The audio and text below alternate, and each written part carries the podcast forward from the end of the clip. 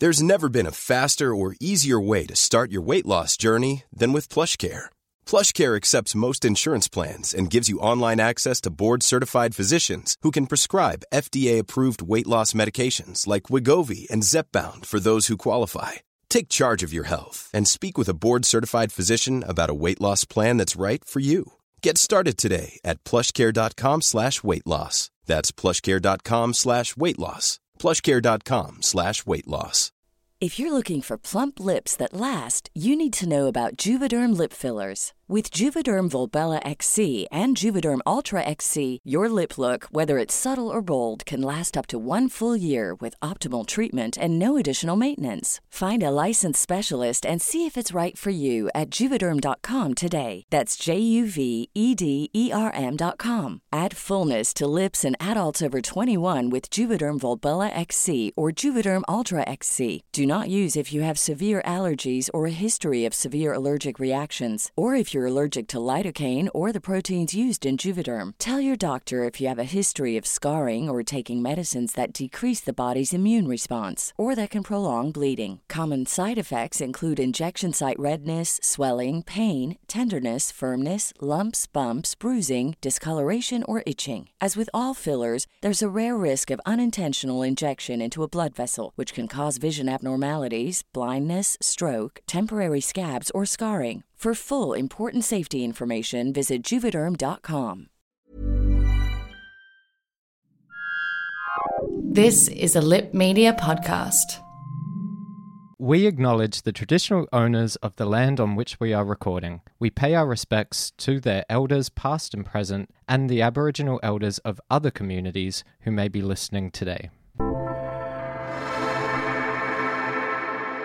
Welcome to The Gays Are Revolting, a definitive weekly news source for contemporary gays. We put the G in LGBTQIA, and we're here to help you be the best G you can be. Give us a shout out on Instagram at Gays Revolting Pod or join our Facebook group at The Gays Are Revolting. And we've got our resident Dr. George joining us in a few episodes. Send your questions relating to both mental and physical health via DM. And as I have just gotten back from Mardi Gras, I thought instead of doing reads this week, in the spirit of love and harmony, I'm going to say the nicest things I can about people and the, the things that I love about you the most. So, first of all, I'll start by saying, unfortunately, Kyle's not here, but I would like to say that he's always here with an open mind and an open heart and ready to learn about wonderful new things. Oh, you're Um, so being we're very serious.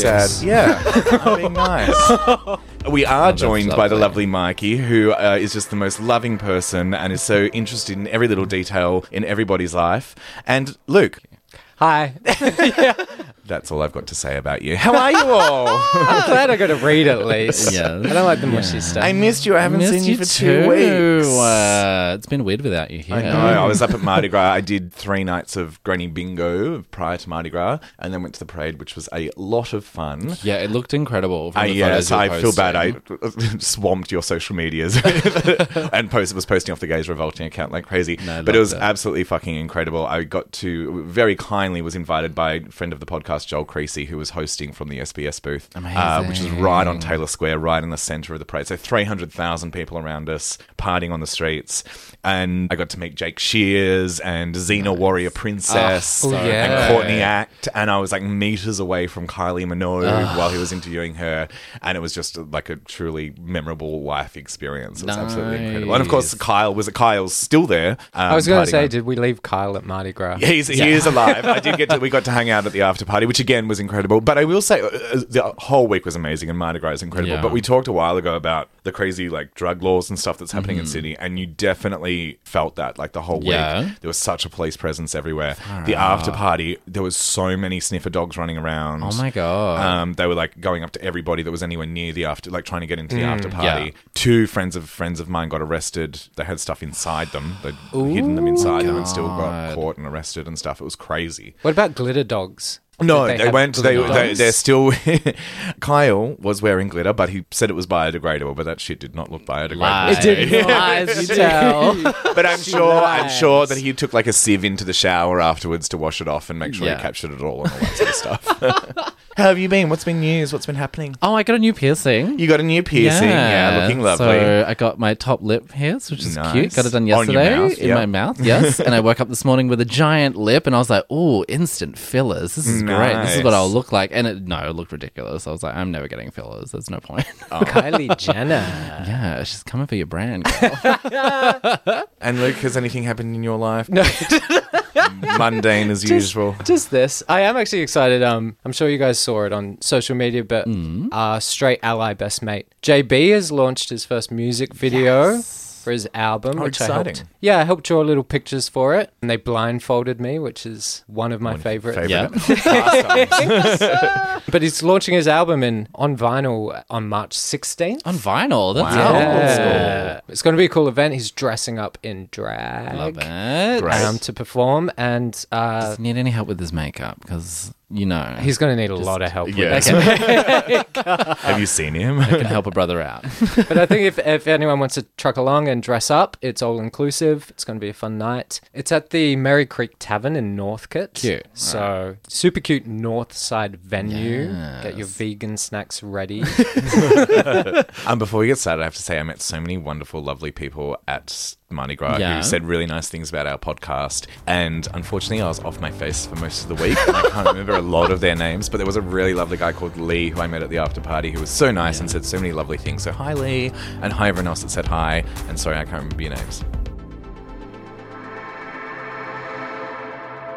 So I want to do a little bit of a content warning for this first topic that we're talking about. It does talk about sexual abuse of mm-hmm. children um, within the church. It's a bit of a bittersweet topic talking about it now. Obviously, the stuff that happened is awful, but for me, I'm fucking thrilled because we can finally talk about the fact that Cardinal George Pell, or hopefully soon to be no longer Cardinal George Yes. Pell, um, has been convicted of abusing two boys and found guilty of uh, abusing two boys in the 90s. In a nutshell, for anyone that's not aware, or that would be hard to not be aware, Cardinal George Pell started out as a priest decades ago in rural Victoria, studied in Rome, all that sort of mm-hmm. thing, came back, was quickly moved up through the ranks in the Catholic Church mm-hmm. around Very Australia, and then was moved over to Rome and became the treasurer of the Vatican, which is considered to be the third most important role in the Vatican. So, oh, wow. Pope, oh, Really? oh, sorry, fourth. So there's the Pope, two other people, then him.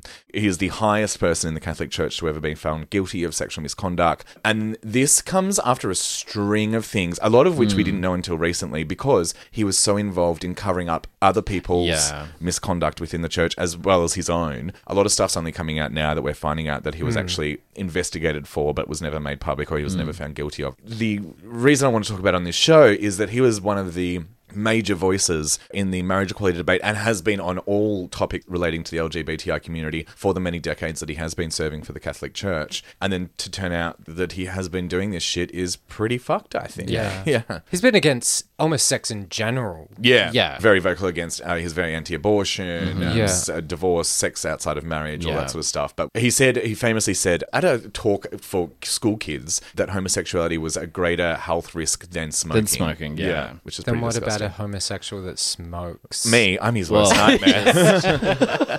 It's such a tricky topic to discuss Hmm. because seeing it all pop up in your news feed and everyone chipping in their hot takes on the Hmm. subject as well, and even trying to discuss it in an entertaining way Yeah. feels really gross to me in some aspects. Yeah. Because I think while this is a hot topic at the moment, it skims over the fact that a lot of these events date back to the 90s and, you the know, 70s, yeah. Well, yeah. earlier. Yeah. And those I think he, ripples. it's just been really revealed that he was being investigated in 1962 for an offence Yeah. that happened at a school Far camp on. Phillip Island. So this has been going for decades and decades Yeah. and decades. Yeah. and those ripples still exist. Yeah. So I have friends and acquaintances that I know that suffered abuse back in the 70s. Yeah. Yeah. And they now have their own families, they're in their late Mm-hmm. 50s, but the damage done to them is affecting them on a daily basis. Yeah. Mm. Bittersweet, I think, is, is the right word where you can go, great, we've finally done the unthinkable for yeah, a lot of people. I wouldn't say it's entertaining, but I would Yeah. say for a lot of people in Australia, it is a huge relief and, and, a, and a celebration that he's finally been found guilty of all this sort of stuff. I personally have someone Mm. that is incredibly close to me who was a victim of abuse by someone in the Catholic Church, and Cardinal Pell was personally involved in the covering up and the shutting down of that being investigated. So for me and some lots of people very close to me, it's entirely pure joy that he has now been found Mm. Yeah. guilty for at least some of the stuff that he has he's been involved in. And I truly believe that as time goes by, more cases will be reopened or people will come Well, forward. yeah, that's and we'll be finding out that more things have happened. Yeah, I really hope it's the start of some actual repercussions Yeah. for the actions of people that are part of institutions, Mm. as opposed to a blip that we all kind of obsess Yeah. about. Um, no, I think this is the start of something very big. Yeah, I Yeah. totally hope so. Mm. Some of the really gross things about this, I think, has come from the defense as well. Oh, Have it's you- just been hmm. ridiculous. Two of the clerics at the church that he was practicing at were blaming homosexuality for the reason why these things were happening, not hmm. Actually blaming it on the individual. The the individual, individual yeah. themselves and also the abuse of power that these people are being Mm. given and saying that it was the homosexual agenda is why it's caused all of this and our push for equality for centuries this has been happening and it's been yeah. covered up and it's only now that we live in an age of social media that it's all coming out and that you can't hide these things anymore Mm. like There, there are documented cases of high up members in the Catholic Church abusing young boys and girls Mm. Yeah. and women and nuns nuns. and, Yes, you know all sorts of people it. dating back literally thousands of years. The LGBTI rights movement didn't really properly start until. I mean, you could sort of say the 50s, I Well, guess, but really, you know, sort of the 60s, 70s. So, you know, there's hundreds of years between the start of the Catholic Church doing this fucked up stuff and the LGBTI rights movement. So it's a completely mute point, if you ask me. Yeah. The thing that surprises me about this whole scenario is if I was ever to commit like some sort of major crime, the first thought in my head would be to become an influential member of the Catholic Church because the people that will support you and continue to support you even after conviction has been really shocking. We've seen people that Mm. This is the as- fucked thing, isn't it? Yeah. Yeah, people still making statements saying, you know, it doesn't change Yeah. their opinion of him. He's a good like man. they're still Yeah. denying And and Yeah. when we say people, we're talking two former prime ministers. Two former and prime ministers. recent. We're not talking about prime ministers from the sixties. We're No, talking about John. Howard Yeah. and Tony Abbott, two very recent prime ministers. Lyle Shelton as well, Mm-hmm. of course, who was also a major opponent to the um, marriage equality movement. Yeah. Miranda Devine and Andrew Bolt. The, Yeah, um, Cory Bernardi as Cory well. Bernardi as well. Yeah. People that are still very, very active in journalism and politics that are still supporting him even after he's been found guilty. Yeah. Exciting seems like an awful word to say, but it is exciting that we are finally talking about these kinds of people. Yeah. Because Western laws, Western government is based on Christian Yeah. beliefs and it's so entwined with the Vatican and with different Christian religions. So for someone so high up in a, in the Catholic Church to be finally found guilty of something that they are they are guilty of is actually a really great thing. It means we are properly separating church and state, and we're not letting people get away with it. Which he has been. He is. He is. he was investigated, and we did find out yeah. prior to this case that he that's was it. covering things up. He was aware of all the abuse that was happening in Ballarat, and he said he didn't feel like it was his place to say anything. He didn't know enough about it, even though he was in charge of all these priests in Ballarat that were. Mm. which is absolute crap like No. how did you not know about I don't care if you're a fucking Like, hairdresser. Absolutely. as you are. you know, if you, you know found what's out that that going shit's on. going on, you go to a police station Yeah, and you say you something. report If, it. if you don't know how to, yeah, you, like you- you're the person that's been entrusted to look after Yeah. everyone else below you Yeah. and you're the one allowing all of these things to happen like Yeah. it's just so mind-blowing absolutely, like, yeah. There's a real hypocrisy when it comes to, I think, a lot of these really ideological hmm. arguments against LGBT people. And it frustrates me the most is, you know, the shifting of goalposts when it comes to their ideals and, and their arguments. And you see it all the time in politics. They will spout on and on about statistics or Yeah. science until science or statistics prove them wrong Yeah. and then it switches to faith. This isn't a science issue. This is about faith. Mm-hmm. And I think the unfortunate people still supporting George Pell at the moment are doing that same shifting of goalposts. Mm, you know, the Yeah. thing of saying, well, it's not about sexual abuse; it's about the homosexual agenda, Yeah. or even the his defense attorney using language like oh, it's a It plain was just a vanilla. vanilla mm-hmm. assault, and and it's That yeah, that that's a hard one because that's what a lawyer does, and I know that that's been picked out of this case as a separate thing, but it is still very alarming to see a lawyer mm. saying it was just a vanilla offence. Yeah, and to see it, I think, posted about so openly. uh, I, I think a lot of the articles I've read about it is this is generally what it's like in court. It's Yeah. just behind closed doors.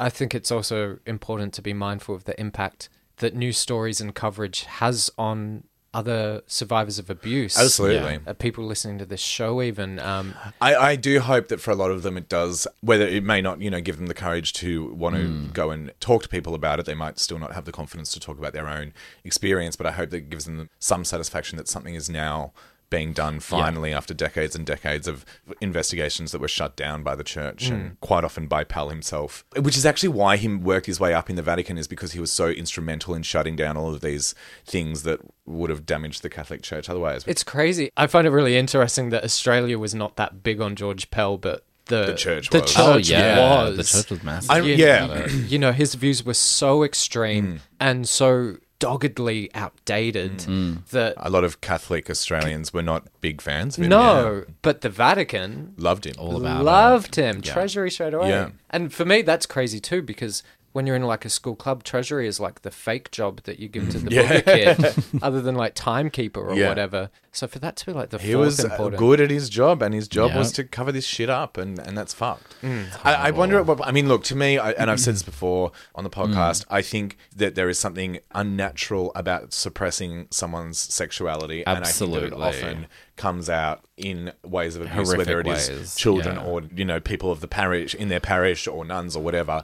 An irregularly high number or disproportionately high number of abuse by Catholic priests because Oh, they are suppressing their sexuality. And I think the reason for a lot of it being gay abuse is because a lot of them that grow up in very Christian households are Mm. told they can't be gay and they think, well, if I can't act out my sexuality, then I'll go into the church and be celibate. But I don't think that forced celibacy on any human being is is healthy. So I wonder at what point does the government sort of step in and go, guys, you, you we're, we're going to have to do something this." about this. Like you can't do this anymore. Because that's the thing. Like, does the government have a right to step into a church? Like, what is the boundaries there I, with church? if you ask and me government? if the children are being abused, yes, Yeah, yeah, absolutely, yeah. Um, and I hope this starts a much bigger investigation into a lot Yeah. of previous cases. And should the resolution be saying to them like you Hmm. you can't have a rule that says that somebody can't have sex? if as many people were assaulted, sexually assaulted by clowns, Yes, there wouldn't be clowns. Yeah, circuses Yeah. would be banned. Yeah, you, you exactly. know, or we wouldn't send our kids there. Yeah. But there's historically just too many numbers stacked against this being a healthy Mm-hmm. environment for children. And I, I, we've all had that thought cross our mind when we're in the closet about celibacy. You know, it flickers through, and that makes sense to me thinking of going that route if Mm. you're if you're a Christian person, if you're a religious person and Yeah. you want to stay true to your faith, but there's something about the system itself. yeah, they're just sort of looking out for each other, helping each other Yeah. out in this basically pedophile ring. Yeah. Did you see that in Sydney there is a nunnery that have a plaque of George Pell up, and Yes. they have decided to keep the plaque. Oh, Yes. really? Which is The Australian Just Catholic re- universities all have pictures of him as well. He was very Like- instrumental in setting up a lot of the Australian Catholic unis. I just don't understand why you would want to keep plaques and photos and stuff of him up, knowing that he has now been convicted. This blind defense Of, of somebody like, that's been convicted yeah, is really like- insane, and I've never seen it for another high-profile just- person before. Like I I've never it. seen this. We've got former prime ministers, Yeah. Mm. major journalists, uh, major politicians, churches, Yeah. and universities Like, and stuff. Why wouldn't you want this to person that has been distance yourself guilty. from him Absolutely, as much yeah. as possible? This has been fully Like- investigated, and there are so many people coming forward Yeah. saying that shit has happened. I think it's fear. It, it boggles my mind that we're sitting here in 2018 or 19. 19, whatever. whatever. You need to drink less. and Yeah. the idea that you could stand by a convicted pedophile mm, Yeah. openly, publicly, and rationally stand behind that state any statements Yeah. to that effect really blows my mind. Mm. But the church always reminds me of like the big bad from Buffy. You know how they always had like these overwhelming odds against them. So this to me feels really like season three where she kills the mayor, mm-hmm. it does feel like the little guy's actually beating the big bad. Do you think that the Catholic Church as an institution is dying? I mean, I think religion's Yeah. obviously going to be around forever, but do you think Yeah. the church, do you think that it's coming to an end? I think the power that they once had is dwindling, Yeah. and it's same of a lot of these ideas where we're kind of growing with the times, Mm. but certain institutions are not. And the more power that people have, and the more choice that people have. I think it's the more education that people have, to be honest. education and information available to people, the less power Mm. these Yeah. organizations have. And if anything, we've seen the world is moving in the direction of free information. I just can't see three generations from now having a church in every like No they're all going to be cafes and apartments That's and it. you know, the- the- refurbished I have no into problem with people believing in in religion and believing No. in Jesus and believing in the Bible. That's well, it. The Bible and question about because we know historically that that has been changed and updated a lot over time. times, yeah. But I think anyone that is sticking by an institution Mm. that is defending someone like this is has got to ask themselves some pretty serious questions. Have you ever been to the Vatican? I haven't been to the Vatican. It's disgusting. Is it? it is disgusting. The like filthy or like just... no, no, no, no. The, Oh, like, okay. I was like, you go through hall after hall of Fabergé eggs and golden chandeliers and multi-million dollar paintings and statues that are worth entire countries' debts. Yeah. And yet this is the same church that is going out to third world countries to preach the word of don't use condoms, you know, and creating all this poverty and disease and all this sort of stuff. And yet they've got all this fucking wealth that Pearls it's before disgusting. swine.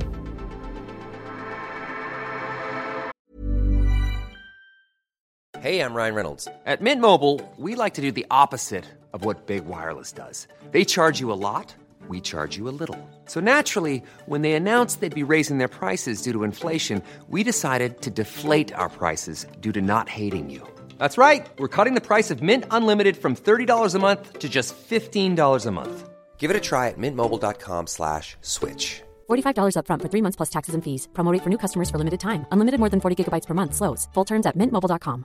Everyone knows therapy is great for solving problems, but getting therapy has its own problems too, like finding the right therapist, fitting into their schedule, and of course, the cost. Well, BetterHelp can solve those problems. It's totally online and built around your schedule. It's surprisingly affordable too.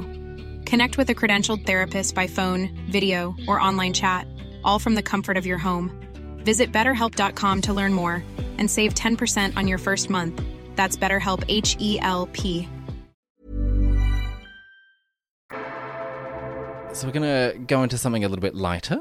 What do you guys think about threesomes? I do can you make like this them? one as dark as the last topic if you want me to. Love them.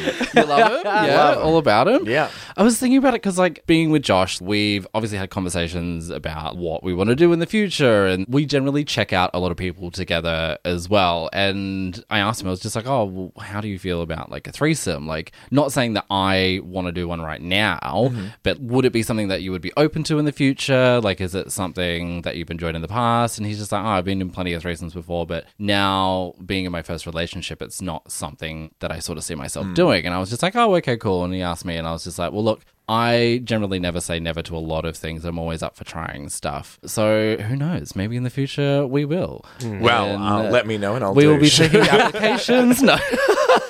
I I lack the hand-eye coordination required for. Oh, see, I thought you'd Yeah. be bang up for a threesome. Well, look, it hasn't it hasn't stopped me from trying, but I always get so overwhelmed by the amount of work. I could never tap my head and rub my belly at Oh, the yeah. same Oh, really? time. So the idea of one over here and one Yeah. over there, Just like Just- skiing away. yeah, it, it, it, I like go into shutdown, and I think JB told at the live show I fell asleep in, In a, a threesome, threesome, yeah. once. And Nath Valvo does a great stand-up bit where he says it's like you know you go to the circus and you see the guy spinning the plates, Yeah. um, with you know, and you, you keep running back to that plate and back to that plate to keep everybody happy and entertained. Yeah. yeah, that's what I'm no good at. It's not on my resume. For me, like the more dick, the better. Like it's so Yeah. much fun. But it, once you start talking about it in relationship context, that's sort Mm. of different. My first threesome in a relationship was a few relationships ago, and we'd been going out for a while. My boyfriend at the time was very keen to have one. Okay. And I was like, okay, cool, I'll give it a shot. And we did it, and it was really, really fun. Then we didn't do it for a while, and then we did it again. And then I was sort of like, oh, let's have a break from the threesomes, but he was Yeah. very keen to keep doing them, so it Okay. became more and more regular. And in my opinion, was the cause of the end Okay, of our like it just became the normal. Like it was like every Yeah. weekend, it was like let's find someone to take home, and it was like okay, we've sort of somewhat lost our intimacy. Hmm. Skip to my last relationship, we only had a few threesomes, but they were really really fun, and it never became sort of the normal. And we still had Yeah. amazing sex when it was just the two of us as well. Nice. Yeah, I think definitely in relationships, if you're keen for it, give it a shot. Mm. Yeah. But lay down some rules. I should have been more open in how I was feeling about it Mm. in that one that didn't work out. And I should have said, if you want to stay, we need to stop doing Yeah, this. You know, I've watched it destroy. I'm currently watching it destroy friends' relationships as well. You've just got to be very open about it. Mm. And that communication has to be ongoing. Like, yeah, cool, it might seem like a good idea at the start. If one of you decides it's not feeling that good anymore, just say you, you, you're not feeling that Yeah, good just be before like- you withdraw from the relationship, Yeah, I think. totally. So threesomes were like Faith in Buffy season three. You, we're really on a, we're on a Buffy thing, aren't we? Have you have you ever responded to those Grindr profiles where they're And gone just and like- had them with a couple. where they're just shopping for a third? Yeah, love it. Nah, that I've that to not. me I could probably indulge in because Yeah. you're you're just like a guest star. Yeah. Yeah. You know, like Seth Green. Yeah. when he was and they're probably thrilled. Like Buffy. you know, you could do really shit, and they're still thrilled to have you there. Yeah. Yeah, I remember once having a Grindr hookup and it was like pretty good. Mm. And then having another Grindr hookup maybe a week later or whatever, it was also all right. And then I was actually with JB's parents for some reason. Also a Grindr hookup. Well, yeah, yeah, they're very active on there. And I got a text from the second guy, Mm-hmm. and it basically said, "If you ever want to fuck my boyfriend again, you're going to have to fuck me too." Oh my Oh. And god. I hadn't realized because I'm not that bright that I'd gone to the same house Oh. twice in one week, but slept with both parts of like an open relationship. Amazing. And so I had to explain it to JB's parents and explain their culture yeah. Mm. to them as well that this was a normal thing that could happen to anybody. Happens. yeah. There is Far something kind of hot, I think, about watching the person that you're, if you're you're in with. the right Yeah. mi- frame of mind and the relationship's in the right place. There is something kind of hot about watching your boyfriend get fucked or your boyfriend fucking someone. Like, Yeah, I think it would Yeah. be really hot to watch Josh get fucked by someone. Yeah. For sure. Yeah. I'd be down for it. yeah, yeah. Yeah. you just Well, let me know. Um, I've only ever had one threesome in my whole life. Right. It was with one of my very first boyfriends in high school. We got together and he was sort of keen on one of our other friends before we had got together and I was sort of keen on this other friend as well. And one night we were all just hanging out like drinking and we were just like joking around like, "Oh, wouldn't it be like so funny if we had a threesome?" Just like, "Yeah, it'd be so funny." That's and the oldest line. Yeah. and at that point, we had an older friend. He wasn't much older, but like we were 17 and he was like five years older than us. And he had explicitly said that he wanted to sleep with all of us. And we were just like, oh my God, how funny would it be if we took oh photos having a threesome and sent it to him and made him jealous? And so we did that. And I would like think back to that and be like, I was such a shit person. Like, Yeah. But that's my only like threesome ever. It was actually okay. super awkward the whole time because they were just doing each other and I was just like, oh, where do I I'm get taking the in? photos. Ah, You were like- third wheeling. yeah. I was just like, this is my boyfriend. What the hell? Gay threesomes in high school. This is why the Yeah. Christian church is so scared. like, that shit just blows my mind. In high school, Yeah. I was still picking my nose and reading Goosebumps. my best friend and I were going out at Hammer and Tong. yeah. Yeah, like Just free periods it. and like the Yeah. non-fiction section in the library. It was- I was Just trying to anywhere and convince someone everywhere. to trade Pokemon with me.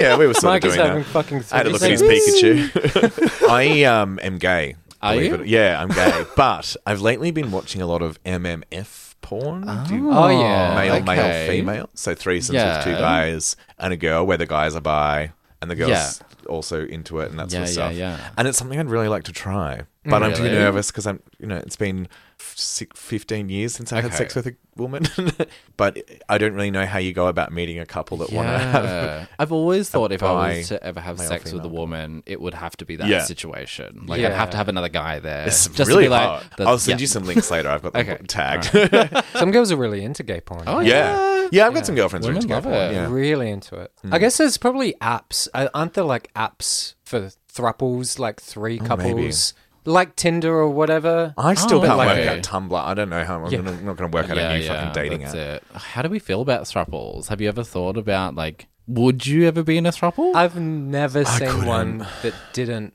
seem utterly insufferable. Yeah. Really? I Remember definitely- Frankie Grande was Oh, in a yeah. throuple. oh yeah, that's he's just annoying anyway. Derek Yeah. Barry is Oh, in a yeah. yeah, you're just throuple. picking annoying people though. That's not fair. Well, it, it's just like confirmation bias or whatever. You, Yeah. You find someone annoying and you Google them, and it turns out they're in a throuple. yeah. Sorry to any listeners that are in a throuple. I um definitely couldn't do it. I've met people where it, it has worked. I've met people that have been in throuple relationships for really long periods of time, and it's fine. I just definitely couldn't do it myself.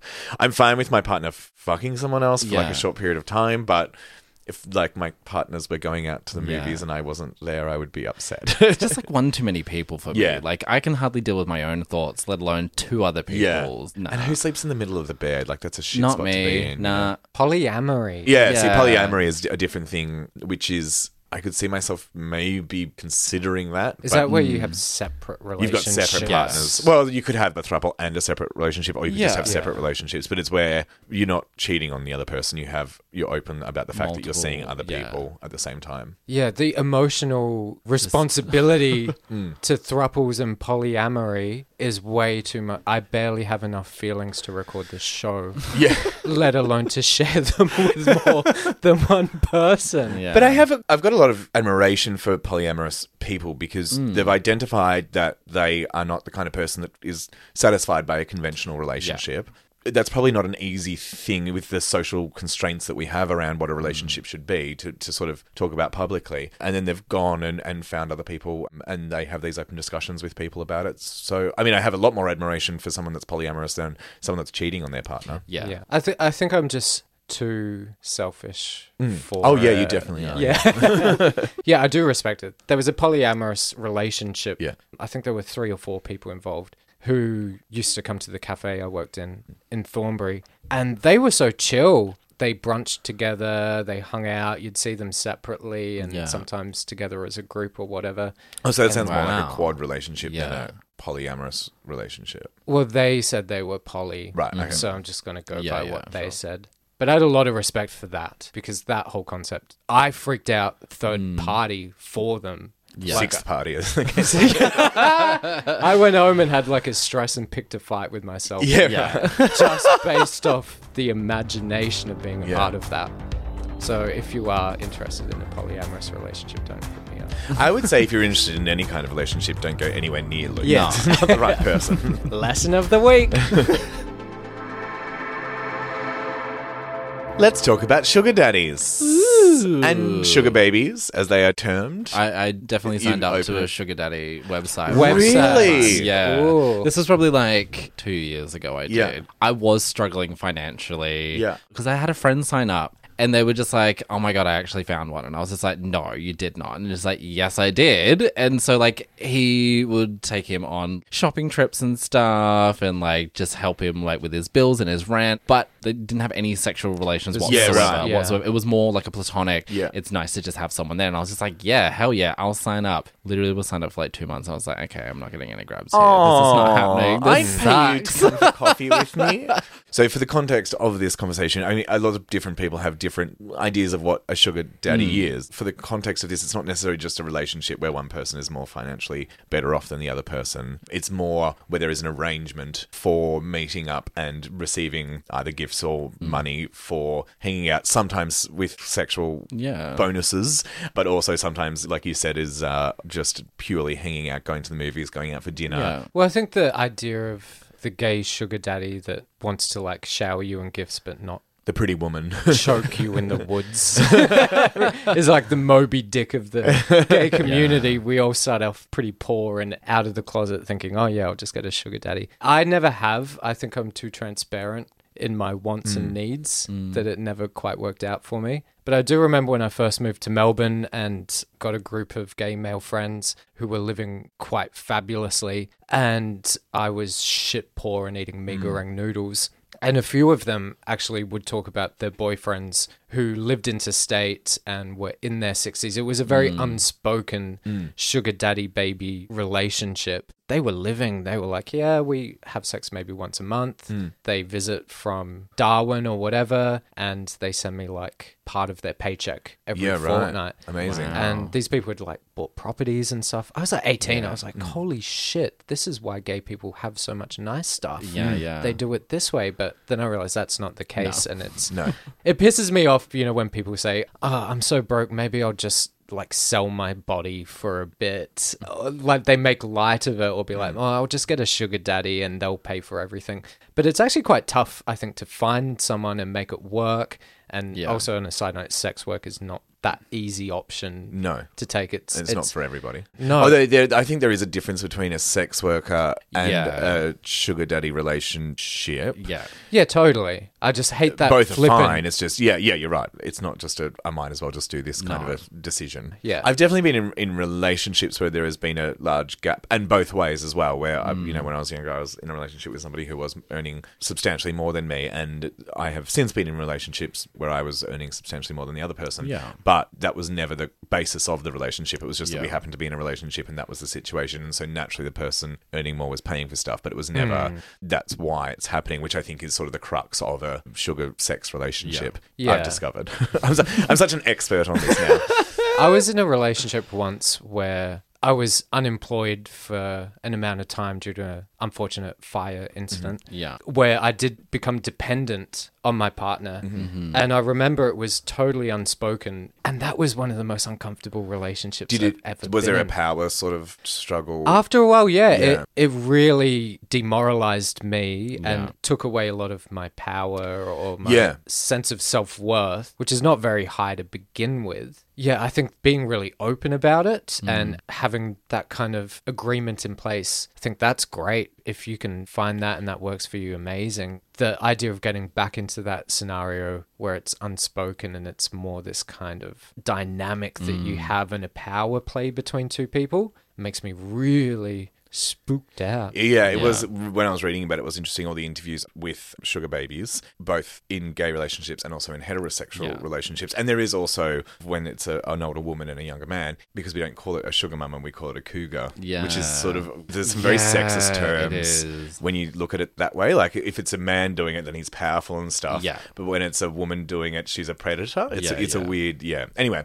But um, it was interesting reading all these interviews with the sugar babies. They said often that the reason that it will end is because the person with the money is becoming too controlling and too Yeah. manipulative and that sort of That's thing. And it's because they feel like they've gotten to a point where they've invested so much money, they should have more and more control over Yeah. the person Yeah, that yeah. they're investing money Sort of like into. the person is their property. Yeah, In a yeah. sense. And you see it happen. I remember when I started working again in that relationship and started getting some of my own money, it became immediately clear that that was not my money to spend Yeah. still. You you know, where was I spending it? What yeah. was I spending it on? Yeah, right. I mean, fucking good on people that want to do it. It's just Oh, never yeah. been something that I'll- I've been comfortable to give a shot. Mm. I have had some friends that have done it. Well, not. I mean, I'm 32 now, and most of my friends are around about my age, so Yeah. no one's probably young enough to do it now. But when I was younger, I definitely had friends that were sugar babies and, Yeah. and were loving it. Regular Yeah. daddies, I'm all for that. Yeah, yeah, yeah, daddies yeah. is daddies. Daddy in general. Yeah. Yeah. Yeah, but the sugar out. But element. yeah, when you're going out for the specific Hmm. arrangement of of a transactional sort of agreement, I find it really interesting, like why sugar daddies want to go into that sort of relationship. They've had a lot of relationship breakdowns in the past, Yeah, right. and they still want that companionship, but without mm. the whole complexity of an actual relationship, mm. where they can just be like, "Hey, I'm in town. Come and spend time with me." And then when they're done with the person, they're just like, "Okay, you can go away now." and do you think Like, it's because they've got like very busy lives and stuff? They don't have time to invest yeah, emotionally. and- Absolutely. I always used to get sad when you genuinely talk to, say, an mm. older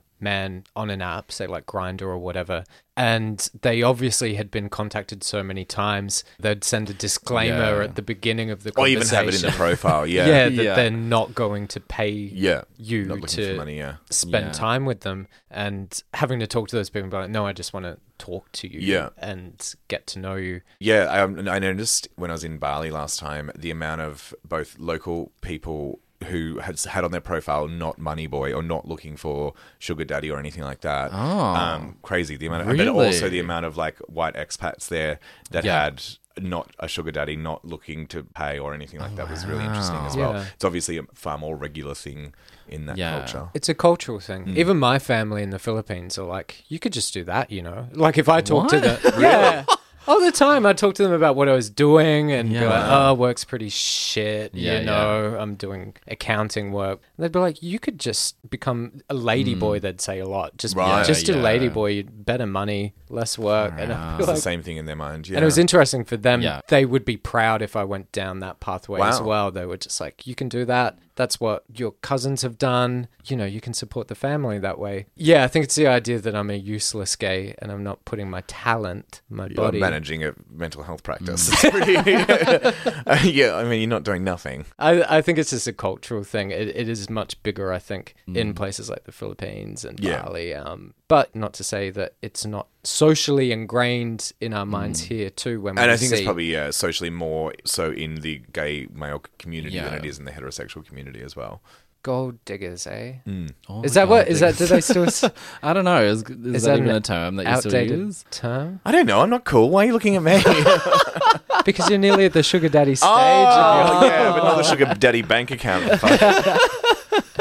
I, I always love seeing couples out in public that are very clearly a huge age Oh, gap. oh, are they dating or just is it his dad? are you actually dating? Is that your parent or is that your sugar daddy? Yeah. It always runs through my head, and I'm just like, I need to stop thinking these things. They could just be in a really lovely. I think sometimes there is really like yeah, there's definitely cute couples. Yeah. like at my trivia night, there's a couple of really cute couples where there is a large age Mm. gap, but it's definitely not like a financial thing or anything like that. It's just that they are, you know, a a guy that's into older guys and an older guy that's into younger guys has met and they fell in Yeah. love, and the, some of them have a much healthier and longer oh, relationships yeah, than a lot of totally. the other gay couples that I Yeah. know. When I was first exploring my sexuality Yes. online, I frequented a lot of video game forums and message boards just to like talk to people and find out where I fit in the community. Hmm. But I remember one of the first things that opened my eyes being still in the closet and like hmm. 16 or whatever or 15 in Adelaide was a thread on this internet message board where people posted their partners.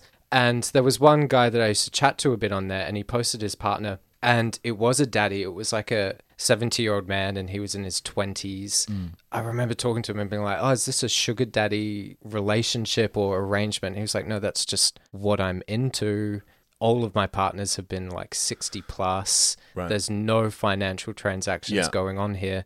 And I realize being queer and in the LGBT community, your relationships are less informed by heteronormative standards. Yeah. True, that's a really good point. Um, Actually, yeah. That I was like, oh, cool, this is totally fine. And this guy likes that. And that's what he's done. And he's so open about it. And it's like Right. water off a duck's back. I can find what I'm into, Have you guys ever been with someone who is 60 plus? not on purpose. How not on purpose? you know the old no lights, no Oh, pics okay, yeah, yeah, yeah. thing, you No. know. But Phys- you've do you gotta mean physically or dating? Like for dating. sex? Yeah, yeah, yeah. Oh yeah. I think some of the best sex I've ever had is with men who are 60 plus. Yeah, right. Oh, Like, really? Without a doubt. Because, like, Practice makes perfect. well, that's it. They've had a lot of practice and also, like, they're not anxious about having sex with someone and Yeah. they're, like, so comfortable and just, like, relaxed most of the time that I've been with them. And I'm just like, this is nice. One time I had to help my dad order. One time I had to help my dad order Viagra online. Oh, God. Because he What? couldn't. He's seventy-seven. Okay. He couldn't complete the online checkout. Yeah, yeah. He was Oh. buying it online. He has like a. Oh, he's gonna kill me. He invited me to his little den because Oh. he said his oh. computer. His computer was playing up and had reshaped the window so it was just like the entry fields of the order Yeah, form and I couldn't mm. see. And I was like, well, first thing is you fucked up this window. You got to maximize it. And he was, yeah, buying Viagra Oh. online. So, to do my usual important topic of the episode, mm-hmm. high horse segment, I did want to talk about something else that probably does also require a content warning because I work in mental health. I do a lot of reading about mental health as well.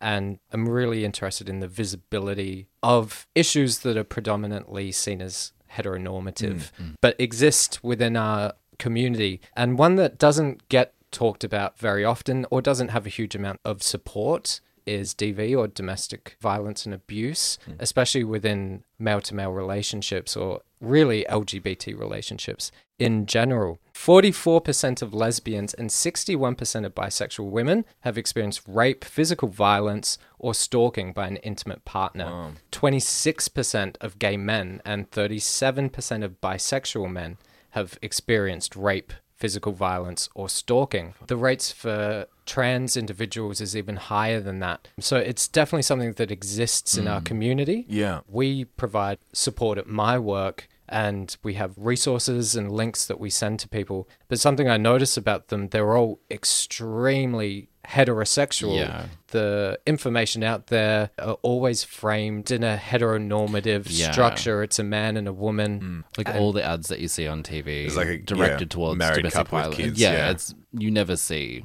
anyone who's LGBT in those ads whatsoever. It's even a touchy topic for heterosexual men who are victims hmm. of domestic abuse and what little there is out there for them. That it really poses the question what do we have, or where do we go, and what support can we get?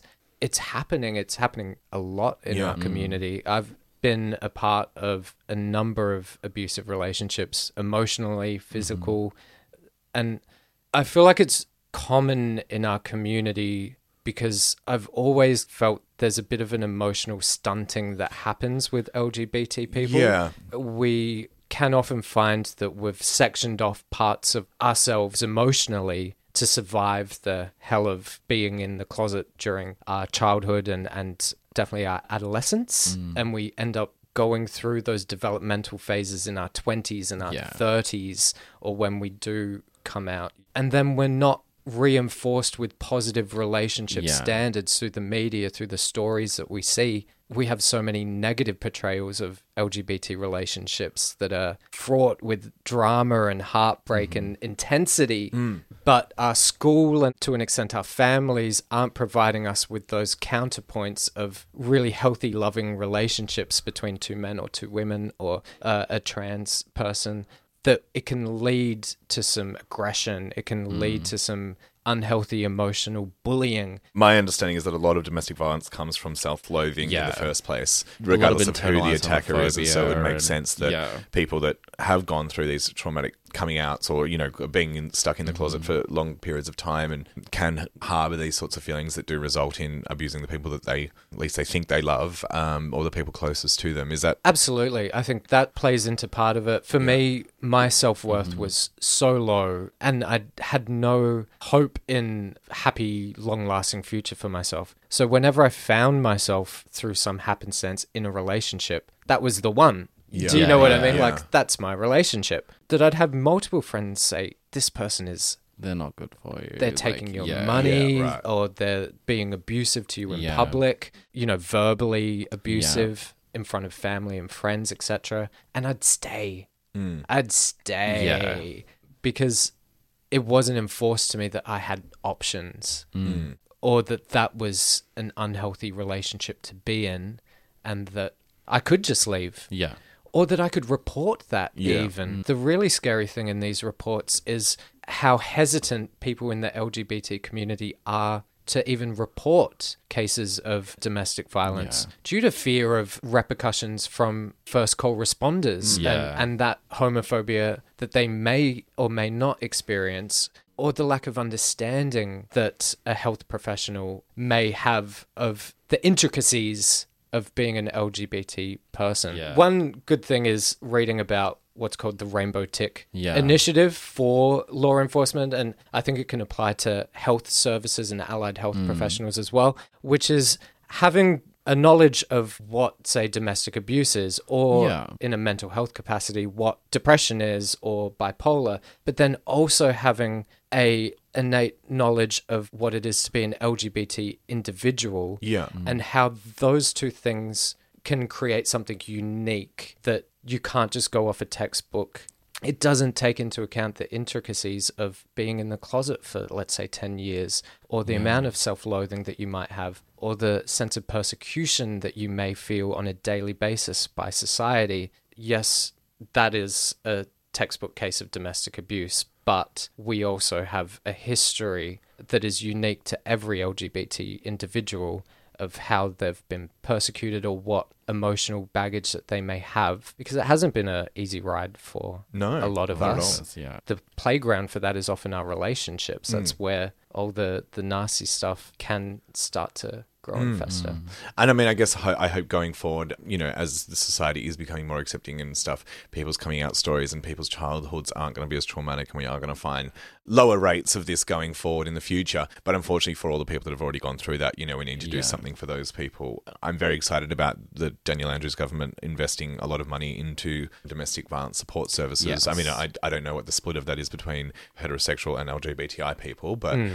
I know that they are very progressive on LGBTI issues. Also, the new Pride Centre in St Kilda will have services for people Oh, in the community that will address domestic violence issues and that sort of thing, which is, you know, some great steps. But I think Yeah. this is a much bigger issue that I haven't really heard a lot of people talking about. But hearing those statistics, obviously, we do need to be having a much bigger conversation about it. For me personally, like I've not had any physical abusive relationships, but a lot more mental hmm. sort of abusive relationships where before Josh, this particular person wasn't very mentally healthy, grew up in a household where domestic abuse was a common thing and alcohol abuse was a very common thing as well.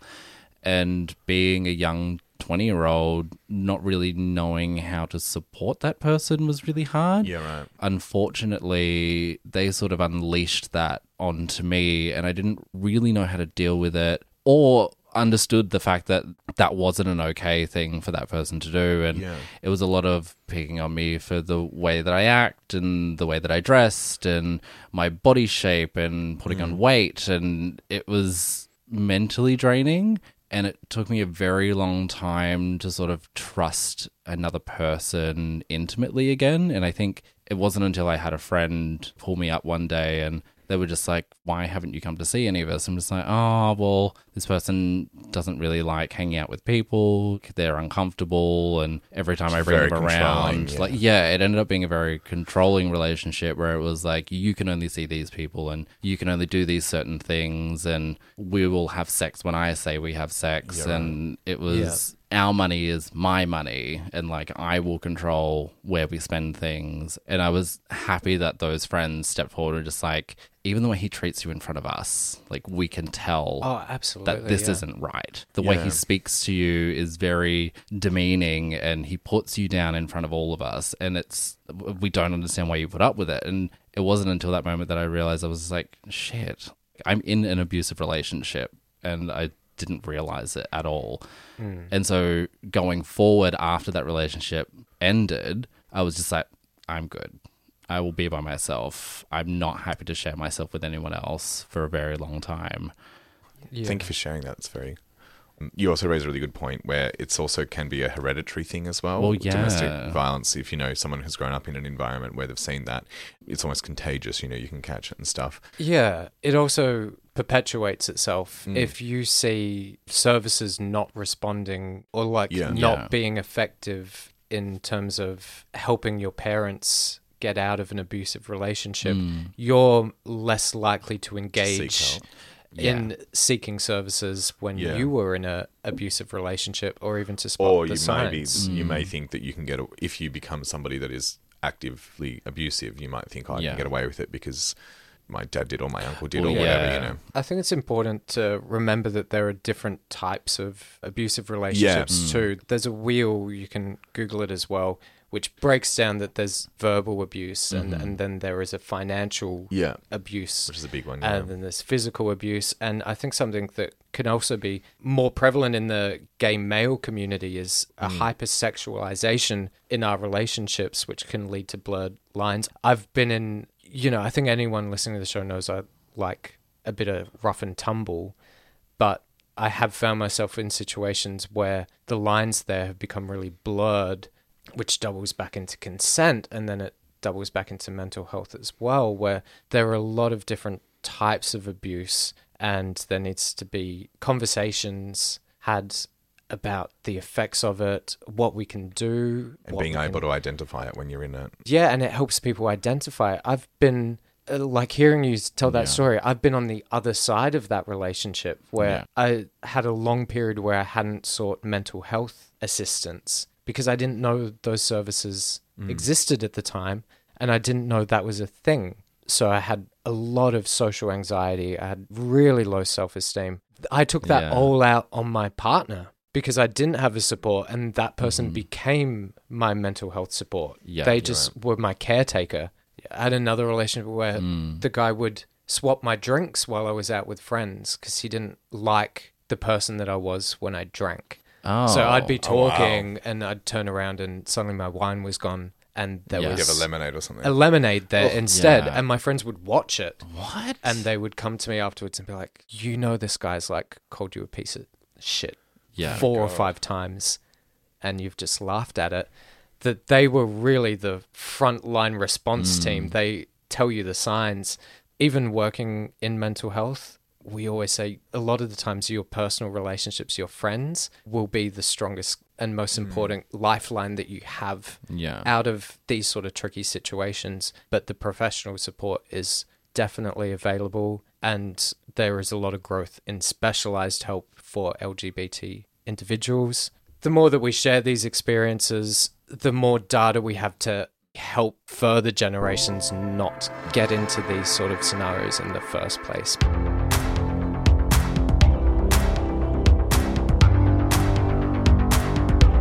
What a barrel of laughs that Woo! It's Yeah, been an thanks. intense episode, but we got through a lot of stuff, so thanks for sticking with us. the light and the dark. Uh, We are, yes. The highs yes. and the lows. We're definitely going for a wine after this recording. that is the gaze of Oh, revolt. Exactly. And don't forget to send in your questions, either mental or physical, to us via DMs for Dr. George, who will be joining us in a, few, Few weeks. episodes. Yeah, very exciting. And if you've got a review, give it to us. we love reviews. um, rate and subscribe on Apple Podcasts, but five Yeah. stars on the old Apple Podcast. Yes, That'd be goes a long- goes a long way. We got featured for Mardi Gras on Apple Podcast. Very yeah, exciting. we did. That was Yeah. great. So we were up there everyone. with What's the Tea? Yeah. And, and a whole bunch of other. wonderful podcasts. Prolific. So thanks for everyone for helping out with that. Yeah. We love you all, and we'll see you next week. Bye. Mom